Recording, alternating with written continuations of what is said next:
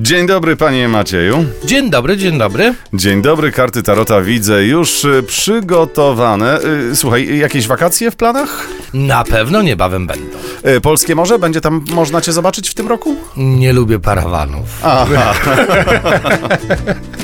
No dobrze, skoro tak, to, to zajmijmy się tym, co teraz mamy w planach. Wakacje mm, zaplanowane, a my chcemy horoskopu. Zapraszamy. Horoskop wróżbity Macieja w Meloradio.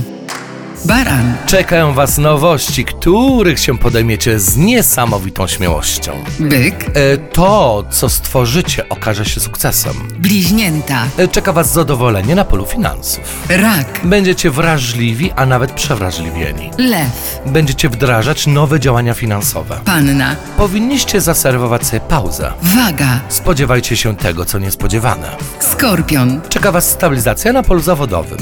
Strzelec, Będziecie stawać się coraz lepsi w swoim fachu. koziorożec, Czeka Was niesamowity przełom w Waszym życiu. wodnik, Wy będziecie bardzo pracowici, ryby, a Wy wybierzecie zabawę. Aj, zabawa, zabawa. No ale no właśnie, na zabawę to trzeba poczekać, zanim się wyjedzie na wakacje.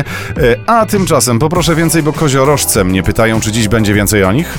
Tak, e, koziorożce, słuchajcie, karta sądu ostatecznego jest to karta e, nie tylko podsumowań i rozliczeń, ale przede wszystkim nowej drogi. Zodiakalne koziorożce mogą spodziewać się niesamowitego przełomu w swoim życiu. Czy to może być na przykład nowa praca, nowy partner, zmiana, nie wiem, wizerunku, czy to nawet wyprowadzka. W każdym razie powodzenia. No to ja też e, trzymam kciuki, trzymam kciuki za ciebie, żebyś e, w natłoku obowiązków nie zapomniał pojawić się jutro paręnaście minut po dziewiątej. Nie zapomnę, cześć! Do zobaczenia.